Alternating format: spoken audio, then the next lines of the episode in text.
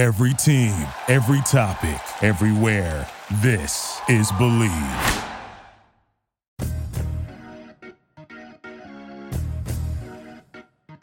Welcome to the Everything USC podcast on the Bleav Podcast Network, Los Angeles' #1 sports podcast network, the only place with a show for every team in LA and more.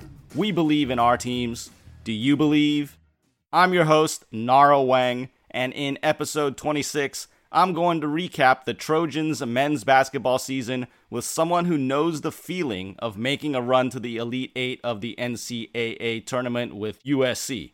Jeff Trepanier was a starting guard as a senior in 2001, which was the previous time the team made it that far in the Big Dance. He was drafted after that season in the second round by the Cleveland Cavaliers and spent 3 seasons in the NBA with the Cavs and Denver Nuggets before playing in Europe for many years.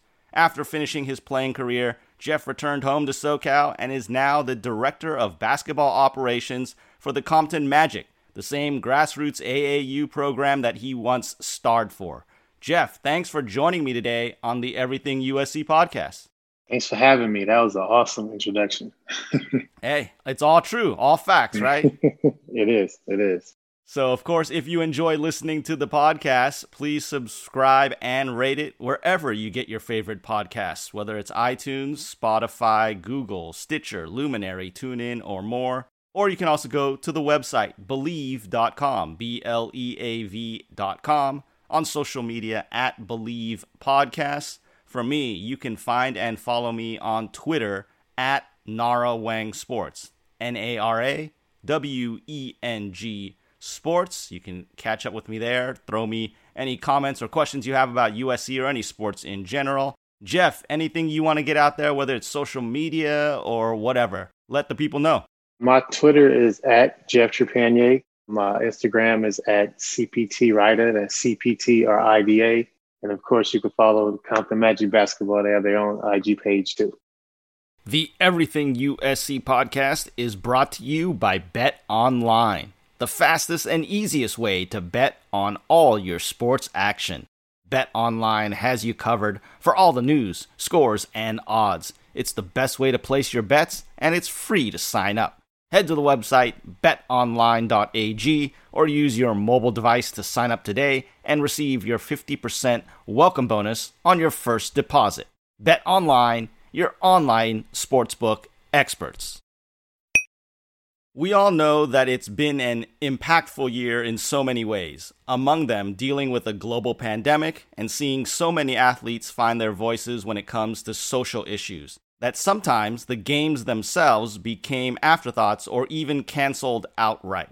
When the college basketball season was starting up in the fall of 2020, there was still a lot of uncertainty about whether we'd be able to get through it and see the finish line. So despite the fact that the entire NCAA men's basketball tournament was held in Indiana and one first-round game was lost due to COVID-19 issues with the team, just having March Madness back was a big step in returning some semblance of normalcy to the sports world.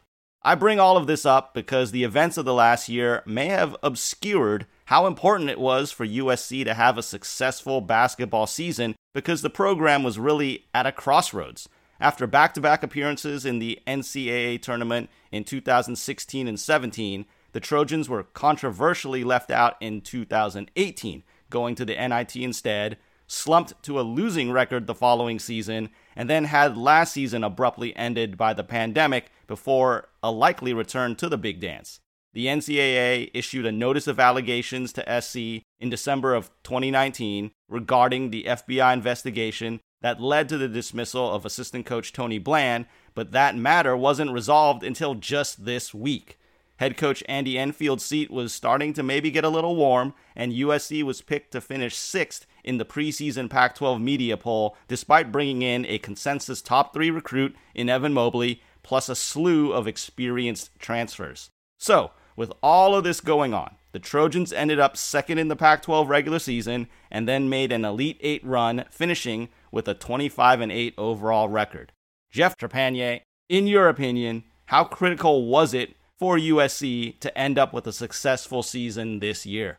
Well, we were due for a good season. You know, like you said, The last few were up and down, more on the downside. But, you know, we have the talent. It takes time, and you just have to be patient, wanting a winning program. And these guys were able to put that together this year and make a good run. They absolutely did. That run, of course, culminating in the Elite Eight. And they finished ninth in the final USA Today coaches poll, which is the highest that the Trojans have ever finished in that poll after their first trip to the tournament since 2017, like I mentioned. And let's go through that run to the Elite Eight a little bit in the NCAA tournament. In the first round, as the sixth seed in the West, the Trojans took on a winner of one of the first four games, 11th seeded Drake out of Des Moines, Iowa, and beat the Bulldogs 72-56 in that game. Evan Mobley had a double-double, 17 points, 11 rebounds. Older brother Isaiah contributed 15 on 6 of 7 shooting. Drew Peterson also double figures with 14 points in that game. Tahj Eady had 10 assists to go along with his 9 points and 6 rebounds. And they really overwhelmed the Bulldogs with their size in that one, and followed that up in the second round by absolutely destroying the Kansas Jayhawks, the number 3 seed in the West, 85-51, the worst tournament loss ever suffered in the long and storied history of Kansas basketball. SC shooting 57% from the field, 61% from 3, and their usual terrible 59% from the free throw line in that game, but it didn't matter because they held Kansas to 29% shooting from the field, just 24% from 3. Isaiah, again, having a big day, 4 of 5 from three-point land, finishing with 17 points, 8 rebounds, 4 assists. A ho-hum double-double out of Evan, 10 points and 13 rebounds, to go along with 5 assists and 3 blocks. And Isaiah White contributing with 3 three-pointers and 13 points in that one. And so that set up a Sweet 16 game against a Pac-12 rival, the 7th-seeded Oregon Ducks. And just like they did at Galen Center during the regular season, they took out the Ducks again, 82-68, shooting 57.5% from the field, 58.8% from 3, and an amazing for USC, 83.3% from the free throw line in that one. Isaiah White, absolutely unstoppable, 22 points, 8 of 10 from the field, 4 of 5 from 3. Tahj Eady, just like he had done to the Ducks in the regular season, comes up big again with 20 points on 7 of 11 shooting and 3 three-pointers. Evan Mobley, 10 points, 8 rebounds, 6 assists, and 2 blocks, led the team in rebounds and assists for the game. And Isaiah, continuing his strong tournament run, had 13 points on 6 of 9 shooting to go with 6 rebounds. So that set up the huge Elite Eight game against the number 1 seed, the top-ranked team in the country, the Gonzaga Bulldogs out of Spokane, Washington. And that is where the great USC Trojan run came to an end as they fell 85-66 to Gonzaga. They just got off to a bad start in that game, never seemed to be in it, fell behind quickly, allowed Gonzaga to shoot 50%, which is something USC rarely allowed opponents to even get close to during the regular season, out-rebounded 41-29, which was usually a Trojans' advantage. Isaiah had 19 points, Evan had 17, Drew Peterson chipped in 13, but they just had a hard time stopping a couple of Gonzaga stars. Drew Timme, the big man, with 23 points and 5 boards, and Jalen Suggs, another guy who's going to be a top draft pick this year, had 18 points and 10 rebounds to go along with 8 assists on 7 of 11 shooting. So when you look at what USC did in the tournament, Jeff, what do you see that was so great about how they were able to make that type of run? It made me think about our run, how the guys just played tough, just played open with a lot of confidence. They didn't care who shot the ball. Everybody was just rooting for each other on the team, and everybody wanted to see each other win. So the guys played loose and just went out there and wanted to win. And that showed, like, the guys were just loose and got it going. Of course, you are very familiar with the Mobley brothers because they came up through the Compton Magic program. How's it been watching their growth over the years and what they were able to contribute to USC this season? It's been awesome watching them grow. You know, they come from a great family. Compton Magic had a good time with them. You know, they grew up in our system, and we knew they would be special. We knew they could play the way they've been playing. You know, they were both McDonald's All-Americans. And for them to be able to display it to the whole U.S. in the tournament, that was good for them. Looking forward to seeing more of what they'll be doing in the future, both at SC for Isaiah and in the pros with Evan. And so you brought up, again, the Elite Eight run that you guys made in 2001. On that team, of course, you were a senior along with Brian Scalabrine, Sam Clancy, David Bluthenthal, now known as David Blue, of course, and Brandon Granville were juniors. You had a hotshot freshman in Desmond Farmer on that team. Tell me, what do you remember the most about that team and that season in 2000, 2001? The thing I remember the most was we were just like such a tight knit. We all hung out off the court. We were always in each other's apartments and dorm rooms, just hanging out. And we, like this team, we all wanted to see each other succeed. There was no ill will from anybody on the team. Nobody was selfish on the team, including the coaches. And we all just wanted to have a good future. And during that season, of course, USC finished fourth in the then Pac-10 and got an at-large bid into the tournament as a 6th seed, just like this year's team. It was the 6th seed in the East instead. And going into the tournament, you had a first-round matchup against Oklahoma State, and even though they were an 11th seed, they had a legendary coach in Eddie Sutton, and a lot of people, even though Oklahoma State was one of the last teams to make the tournament, basically, as an at-large, some people were picking the upset there. Did that motivate you guys to, like, say, hey, we got to show what USC's made of? Yeah, we knew that was going to be a tough game because everybody in America wanted them to win. That year, some staff, and I'm not sure if it was like a couple of walk-ons, but like they had one of their team planes went down and they had some casualties. And so they sort of became America's team in the tournament. And so we knew we just had a lot riding against us. Like everybody was rooting against us at that game. And so we just locked in and Coach Bibby had us ready for it. And then the second round game against the Big East champion Boston College team. They were the 3rd seed and you took them out 74-71. What do you remember from that game taking on the Eagles? We knew that was going to be another tough game, but we were locked in, ready to go. Like I said, once again, Coach Bibby had us ready. And just at that time, we felt like we didn't have anything to lose. And we felt like we could win every game. So we just had tons of confidence and we were just ready to play. We were really locked in that tournament. Like we really wanted to win.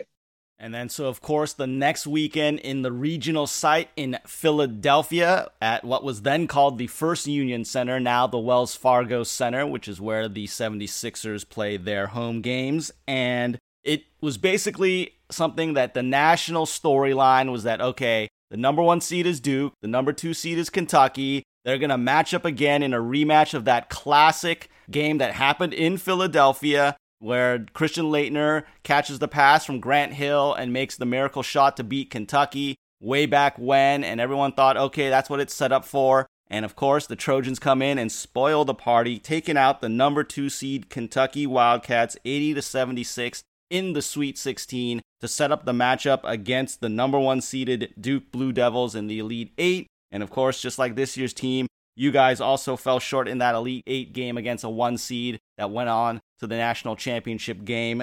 Duke beat you guys by 10, even though I still think that there were some shady officiating that Duke always seems to get in those games, and Absolutely. That helped them a lot in that win. But what do you remember about beating Kentucky and then playing Duke? Kentucky was a good team. Kentucky was good. They had Tayshaun Prince, Keith Bogans. You know, they had an awesome coach, Tubby Smith. We knew that was going to be a tough game, and we came out ready to compete. It was a good all-around game for all our players. Like I said, we were confident. We didn't think anybody could beat us. So we just, even when the game was close, we didn't think like we were going to lose or anything like that. We were prepared to play every game. Like the coaches really had us studying film, studying the players. So we knew what we had to do. And then against Duke, what do you remember the most besides Duke getting all the calls in that game? Well, Duke, they were awesome. Jason Williams, he had the ultimate green light. He was a very tough player to stop. And they did have a lot of help from the refs. It was obvious. But, you know, we could have played a better game also. But, you know, playing against 7 guys is always tough. We still had a chance a few times. But Duke was good. They ended up winning the championship. So we can't get too upset about it. You know, we lost to the champion. So it was a good run for us. We were happy. Do you ever talk to your old teammates about those days and how things were so close to maybe making a Final Four? This year, brought us a lot of memories just because with SC having their run, you know, we were always brought up. So we stayed in touch. We always stayed in touch, but we just started talking about like the old times and what could have been. But yeah, it brought up a lot of memories for us. It got a lot of good stories. All right. So there you go. I mean, 20 years apart, Elite Eight runs by the USC Trojans. And of course, you guys, I remember that team very well. I was just a recent graduate of USC at that point, so I was still young. That was one of my favorite USC teams over the years was your team. And then this year's team was sometimes maddening to watch because you'd watch them just miss free throws and wonder, like, come on, guys, like you got to be able to make some free throws here. But for the most part, getting to watch a talent like Evan Mobley and the fact that he just fit in so well with the team, and we'll get more into that as well as we go along with this show. But definitely fun to watch those teams make their Elite Eight runs for USC. You are listening to the Everything USC podcast on the Bleav Podcast Network. I'm Nara Weng. My guest today, former USC men's basketball player and NBA player as well, Jeff Trepanier, a local kid made good, who is now the director of basketball operations for the Compton Magic program.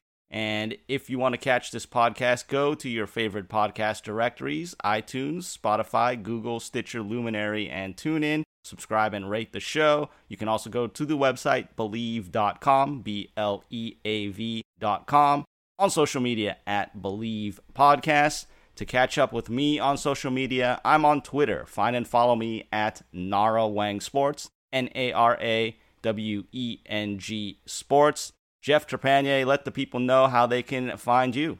Yes, on Twitter, it's at Jeff Trepanier. On Instagram, it's CPT Rider, CPTRIDA. The Everything USC podcast is brought to you by Canon. Have you ever had sunglasses that failed to block the glare or would break or scratch easily? I know I have. It's time to make your outdoor experiences better with Canon. Canon sunglasses are made exclusively with polarized lenses for optimal clarity. They're made with Japanese optics that make their lenses clearer, lighter, and stronger, and Italian handcrafted frames that are impossible to scratch.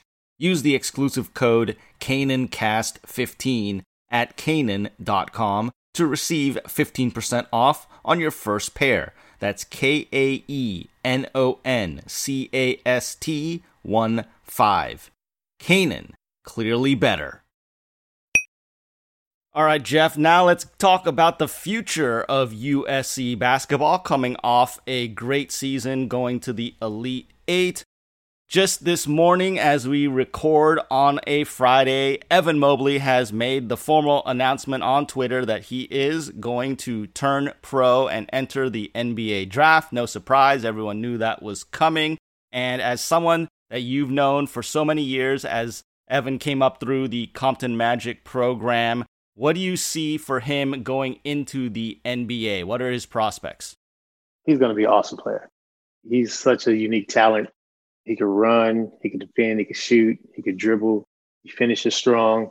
So, I mean, sky's the limit for him. And he's going to be a top pick. He's going to be in the NBA for a long time. We'll see how things go with workouts and what kind of stuff people will see comparing him to the other top candidates out there, like a Jalen Suggs from Gonzaga, like Cade Cunningham from Oklahoma State, a couple of the G League Ignite guys who skipped college, Jalen Green, Jonathan Kuminga. What do you think makes Evan stand out from some of those other talented guys? Just his talent skill. Like, I mean, you can't teach 7 feet, athletic, jumper, blocker, shooter. Like, you can't teach that. So I think he has the best upside just because he's tall and the way he can move. So I think he's a pretty good prospect. And I think sometimes when people say that, oh, he needs to get more aggressive, and I agree partially with that, but I think that's going to grow with time as he gets bigger and stronger and more mature. And also, I love the fact that he did what it took to win. Even if that meant that he wasn't taking shots and scoring a lot, he was a team player and did what it took to get the Trojans a win. And I think that's an underrated quality that you don't see sometimes in some of these high-profile, big shot, high school recruits that come into college, right? You see them looking to get points, looking to put up stats, and Evan just did what it took to win, and I think NBA teams should appreciate that. They will, and they do. He's very unselfish, and you got to think that in the NBA, it'll be totally different. It's more open, and so he'll have a lot more room. In college, you know, college kind of holds you back because it's a structured system. He wasn't aggressive because he didn't have to be, and he'll grow into that. So he'll be okay. He'll be okay. His NBA game will translate a lot better. Yeah, I agree with you there. And the other Trojan who has made his NBA draft status known is guard Tahj Eady. The transfer from Santa Clara had a very successful season at USC, and he will turn pro as well. And then a couple of the other guys who came in as grad transfers, Chavez Goodwin and Isaiah White. The question is with them, because their pro prospects aren't as solidified as obviously Evan and maybe even Tahj Eady, but with the NCAA basically giving everyone this season a chance to come back with an extra year of eligibility, would Goodwin and White take it? Well, both have announced that they will remain Trojans for yet another season. So what do you think of that rule and the decision to come back? And do you think that's going to be something that a lot of people will take advantage of across the country? Yeah, why not? Why not? If you have an extra year to help your team get better before you turn pro, yeah, why not do it? I think it's an awesome idea. I think it's good that the NCAA did that for the guys.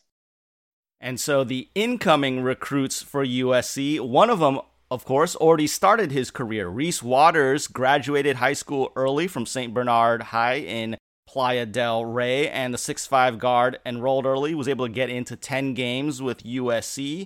He was the number 52 ranked recruit in the nation, according to the 24/7 Sports composite rankings, the fourth ranked player out of the state of California.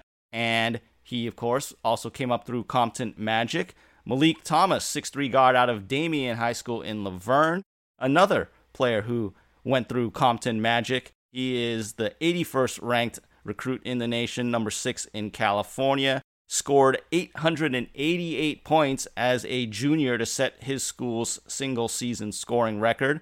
There's a 6'6 guard out of Milwaukee's Nicollet High School, Kobe Johnson, coming in, the 6th ranked player in the state of Wisconsin by 24/7. And Harrison Hornery, 6'9 forward out of Mater Dei down there in Santa Ana, 14th ranked recruit in the state of California, and a guy who's originally from Australia. And so those are the guys who are coming in. At first, there was a thought that there would be another transfer from the JUCO ranks, KJ Allen from East LA College, but he has decided this week to go to Texas Tech instead. And of course, you are familiar with him as he is another one of the Compton Magic guys. So talk to me about the incoming guys that you see for USC, especially, obviously, you know Reese and Malik pretty well. Yeah, I mean, they have a good class coming in. It's going to hurt us losing Evan, but I think we'll be solid. We have a good group of guys coming in, a good group returning. So, hey, maybe we can make another run next year. You never know. What do you think went into KJ's decision to go to Texas Tech instead of USC? I don't know. You know, you always have to make the best decision for yourself. So he felt Texas was better. And, you know, there's nothing wrong with that. As long as you're happy, you're satisfied with your decision, it's okay. And then when it comes to the transfer portal, obviously, the transfer portal is big news because there are over 1,300 players who have put their name just after this season into the transfer portal nationwide. And so Noah Bauman, who had transferred into USC a couple years ago from San Jose State, he is moving on and going to Georgia to play for Tom Crean there.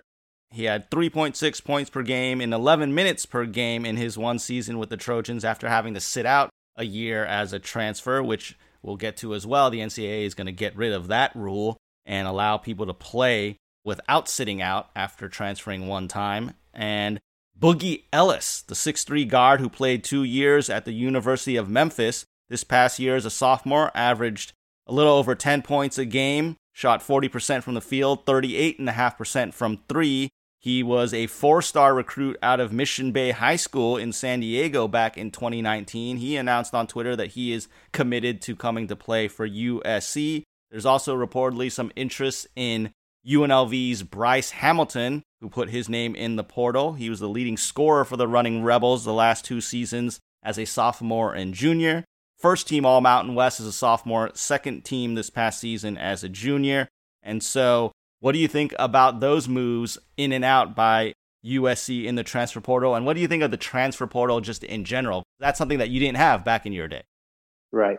I think it's good. I mean, you shouldn't be punished for wanting to transfer. You should be able to play right away, which is a good decision they made. And yeah, we do have some good transfers coming in that'll help us. So we'll take them all. Keep coming, guys. Yeah, and I think Coach Enfield showed this year, because that was one of the big questions before the season. A lot of transfers on this team. How are they all going to mesh? And I would say he did a pretty good job with that, right? Well, yes. If you come in and buy into the system, it'll be okay. If you come in ready to work, willing to learn, then sky's the limit for the team. And as I brought up, the NCAA Division I Council has approved the new rule, which will allow players in all sports to transfer one time without sitting out a season. Now, a lot of people don't realize this, but there were only 5 sports in the NCAA where you couldn't do that. And that was football, men's and women's basketball, baseball, and men's hockey. So people in those so-called Olympic sports, they could transfer without sitting out, but it was in these higher profile sports where you couldn't do it. So now the NCAA has changed that. It's going to be approved officially later this month by the entire board of the NCAA Division I, and that rule is going to change. And had this rule been in effect back in your day, do you think it would have affected any of the guys on the team, even yourself possibly, thinking about it as a young player who maybe didn't get the playing time that you wanted right away? Would you have thought about something like this? Or, like, there are pros and cons to this, I think. Yeah, it's definitely pros and cons. For me, no, I would have stayed put. But for a few guys, definitely. I mean, you can't satisfy everybody. And so a lot of guys definitely would have transferred. It definitely would have been something different back then. But no, for me, it was fine. It was fine. It was a learning process for me. So I was okay with it. And I think there's always that grass is greener, right? On the other side. Yeah. And then you see these guys who transfer every year. And it's like, well, I mean, is it really helping you out to do that? Where maybe if you had gone through one program and learned and developed, yeah, maybe you have to wait a couple years to get to play, but you can break out as a junior and show what you can do, right? Instead of just continually going into new programs and learning new systems and new coaches year after year. Yeah, it's definitely pros and cons. Like, if you go to a program that believes in you, it'll definitely be helpful. But yeah, it could go either way. It could go really good or it could go really bad. We'll see how the rule goes. But I mean, I think we were leaning toward that happening anyway. And I think it's a perfectly good rule to have it like that, because that way every sport is treated the same when it comes to that. So let's talk about Coach Andy Enfield a little bit. It seems like his job status is probably solidified by making that run to the Elite Eight, getting named Pac-12 Coach of the Year for the first time. And as I mentioned in the introduction, they finally found a resolution to that NCAA investigation. 2 years of probation handed down, a fine of $5,000 plus 1% of the basketball budget.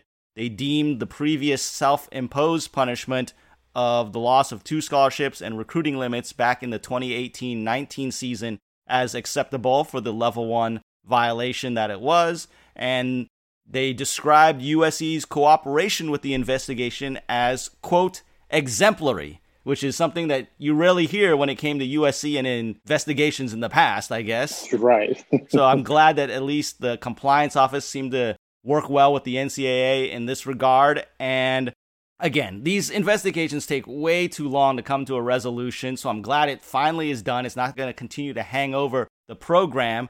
And I think, honestly, that the punishment is, I can't believe I'm saying this, is fair. What do you think? I think it is. I think it is. Like, we've been screwed in the past a few times, not just basketball, but maybe they felt like they owed us one. Yeah, you know. I was thinking that too.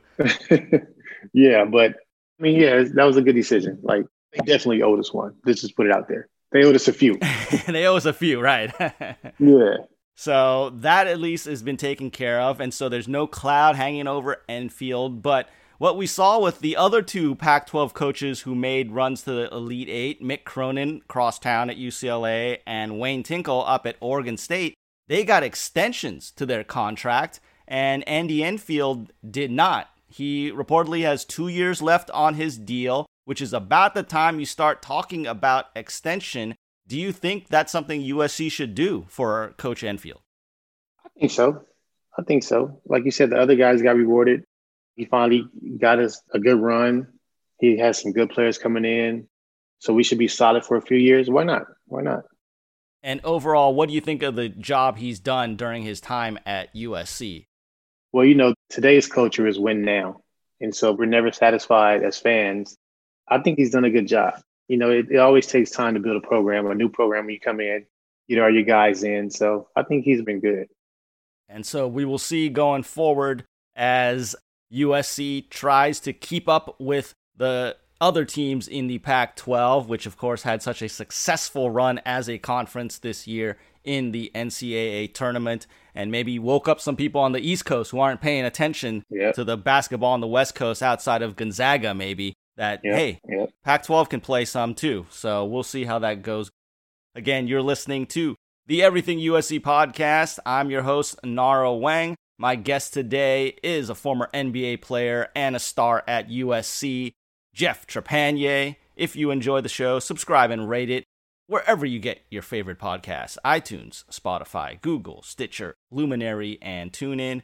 Or go to the website Bleav.com, Bleav.com, on social media at Bleav Podcast. For me, I am on Twitter at Nara Weng Sports, NARAWENG Sports. Jeff, let the people know how they can reach out to you. Once again, Twitter at Jeff Trepanier, Instagram at CPTRIDA, CPTRIDA. The Everything USC podcast is brought to you by Just Live, a trusted source for high-quality wellness CBD products created by athletes just for you. Don't you want better sleep, more focus and energy, a stronger immune system, and less stress in your life? That's why Just Live came out with their new CBD gummy line. They have 6 different flavors and functions, including sleep, energy, focus, immunity, calm, and vitamin C. Plus, they're vegan and low sugar. Just Live was founded by pro athletes Klay Thompson, Alex Morgan, Travis Pastrana, and Paul Rodriguez because they wanted a CBD product they could trust and stand behind. If you need support with sleep, focus, energy, stress, or immune health, you should be giving these a try. Right now, if you buy one of their new gummy products, you get one free. There are 6 different benefits to choose from, and instead of choosing just one, visit justlive.com and use code SUPPORT to buy one, get one free. Buy one, get one free of the new gummies line with code SUPPORT at justlive.com. That's buy one, get one free at justlive.com. Use code SUPPORT. So we've talked a little bit with Jeff Trepanier about his 2001 Elite Eight run during his senior season, but I want to get into your remembrances about your entire time at USC. Of course, you came out of Compton High School. I Bleav you were the first member of the Compton Magic program to enter USC as a player. And so talk to me a little bit about your career coming in as a local kid out of Compton. And of course, back then, Compton Dominguez was the big program. You guys were kind of like little brother in Compton. And then coming to USC, tell me a little bit about how it all started for you. Yeah, just coming up in Compton period was tough. Playing basketball was an outlet. So being able to get a scholarship from USC, staying local, my friends and my family being able to see me play, that was an awesome experience. And was it always in your mind to stay local? Was that one of the goals when you were getting recruited? No. I actually wanted to go out of town.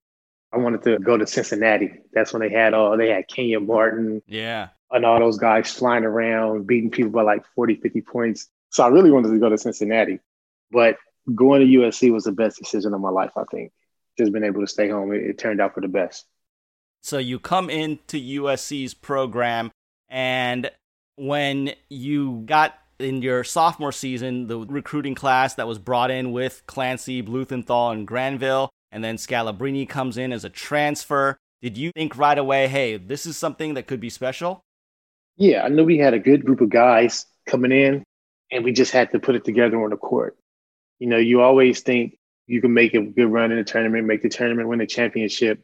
But to be able to grow with those guys and get to the Elite Eight, that was a good feeling. We knew we could do it, but we just had to do it on the court. And what was it like playing under Henry Bibby? Bibby was a great coach. He had a lot of knowledge as a player and a coach. So he always had us prepared for games. We had so many offensive plays. He was an NBA guy, so we had a lot of NBA sets. He just had us ready. Coach Bibby, Coach Miller, David Miller, Subi Dominguez. We had a great coaching staff, a good group of guys. And we all, like I said, we all wanted to see each other win. So we were there for each other, and that helped out a lot. And so I've got a couple of special questions for you as well from one of your old teammates, Shelby Jordan. You remember Shelby? I remember him a little bit. No, that's my boy. That's my boy. So Shelby wants me to ask a couple of questions. So the first one is, what were the practices like under Henry Bibby after a loss? Oh, God. It was so crazy. You know, one good thing about Coach Bibby, he never tried to embarrass you, like during the game or in the media. But in that locker room and that practice, he would rip you a new one. And after a loss, especially if we knew we were supposed to win, he would kill us. Like, he was a big conditioning guy. So we would do like suicides, which is just, you know, running, touching different lines on the court up and down a few times. And sometimes we would do like 17s, which is running from sideline to sideline 17 times. Ugh. And we would have to do that in under a minute. I think it was under a minute. And he would wait till we got to like 16, and he would blow the whistle and be like, oh, y'all didn't touch the line on number 5. Like, stuff like that. He would wait till we get to the end of like one of our runs and say somebody didn't touch the line. Like, he used to kill us with that. But it was always tough practices after a loss. Like, he really got to us after those losses. And the other question in from Shelby, he says, I got to ask you about the fight at Arizona State. What do you remember about that? Oh, man, that fight was so crazy. Arizona State had a player. His name was Alvy Story, and he was dirty. He was dirty. Like, he hurt a couple of – he broke our guys. He broke Jarvis Turner's foot. He broke Sam Clancy's foot, like undercutting them. And he just played dirty, like always throwing elbows, low bridging, just talking trash. And so this particular game, it was at Arizona State. We were losing. He was talking mess. Eddie House was talking mess. And I fouled out. So when I fouled out, it was maybe 4 or 5 minutes left. And I went to the bench. I was like, look, y'all, after this, when this buzzer goes off, y'all better be right behind me because it's going down. Like, I told the whole bench that. I was like, it's going to be a fight, and y'all better be right there with me. Like, dead serious. And I don't know if the guys thought I was joking or not. And as soon as that buzzer hit 0-0-0 and it went off, the horn went off. And you know how the team shakes hands. Right. I didn't shake nobody's hand. I walked straight up to Alvy Story and just punched him right in the face. And when I hit him, it just started like an arena brawl. Like, some players hit me. I was chasing players around. It was just like a team brawl. Like, a couple of their coaches, like, was trying to wrestle with me, talking mess. I hit a couple of the coaches. Like, the fans were talking mess. The coaches got into it. Like, Coach Bibby was about to fight their coach. It was crazy. I wish I had it on tape. I really wish I had it on tape. It was awesome, though. Like, I was ready to fight the whole arena because of that. Because he was so dirty, and he kept getting away with it. Like, the refs, they weren't protecting us that game. It was just crazy. Yeah, I remember the Jarvis Turner incident for sure. I didn't remember specifically how Sam broke his foot. I remember he had the broken foot. I didn't remember it was due to Story, but I remember what he did. He did to Jarvis Turner, mm-hmm. And that was dirty. I mean, yeah. So that's a great story. It was crazy. It was crazy. I wish I could find some footage, or somebody could find some footage of that game. And it was so crazy because the Pac-10, they reviewed like the tape, and they didn't do anything to me because they saw how bad the game was, and they just put like both teams on probation for the rest of the season. But they just saw how bad it was during the game that they couldn't punish me for retaliating. That's how crazy it was. I don't think you'd get away with that now, though. Absolutely not. I'll be banned for the rest of my life. Yeah, it's a little bit different times now. Like, I mean, like, you go back and look. Like, I grew up watching you know, the basketball in the 80s and 90s, and you're seeing guys, I mean, like, again, the famous Kevin McHale clothesline of Kurt Rambis, right? In the NBA Finals. You'd get like a half-season suspension for doing something like that now. And he got nothing in that, you know? I mean, it was ridiculous. Nothing. Yeah, now you get kicked out for looking at the ref crazy. You get kicked out the game. You get teed up for saying "and one" at a ref. Yeah, I mean, it's crazy. It's crazy. It's unreal nowadays. So different times. In the end, what would you say was your favorite moment at USC? My favorite moment at USC was that tournament run. It was so memorable. Like, we're still talking about it 20 years later, and whenever the team plays good, they always bring us up. So I think that was the best clip for me. Awesome. Well, Jeff Trepanier, my guest today. It's been a pleasure going back down memory lane with you and talking some USC hoops. Thanks for having me. It's always a good time. For my guests, former USC basketball player Jeff Trepanier, I'm Nara Weng. Thanks for joining us for episode 26 of the Everything USC podcast, presented by Bet Online on the Bleav Podcast Network, Los Angeles' #1 sports podcast network, the only place with a show for every team in LA and more. We Bleav in our teams. Do you Bleav? And as I end every show, please remember to fight on. Fight on. I got another funny story about him. So after the season was over, that's when they had the senior all-star game in Phoenix. Yeah. I forgot what it was called.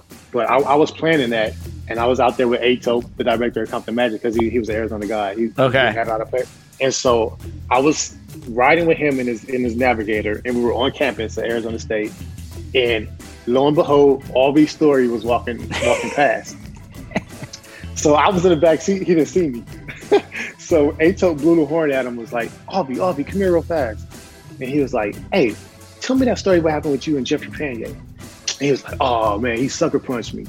And Ato was like, no, that's not what he said. And rolled down the window. I was like, oh, what the heck? And so he looked at me and I looked at him. And I just started laughing because, you know, if somebody beats you up, you're going to think twice about saying something else to him. All right. And so he just looked at me and didn't say nothing. And it was just, we just started laughing. Like, it was funny though. Like, he was shocked to see my face. That is good.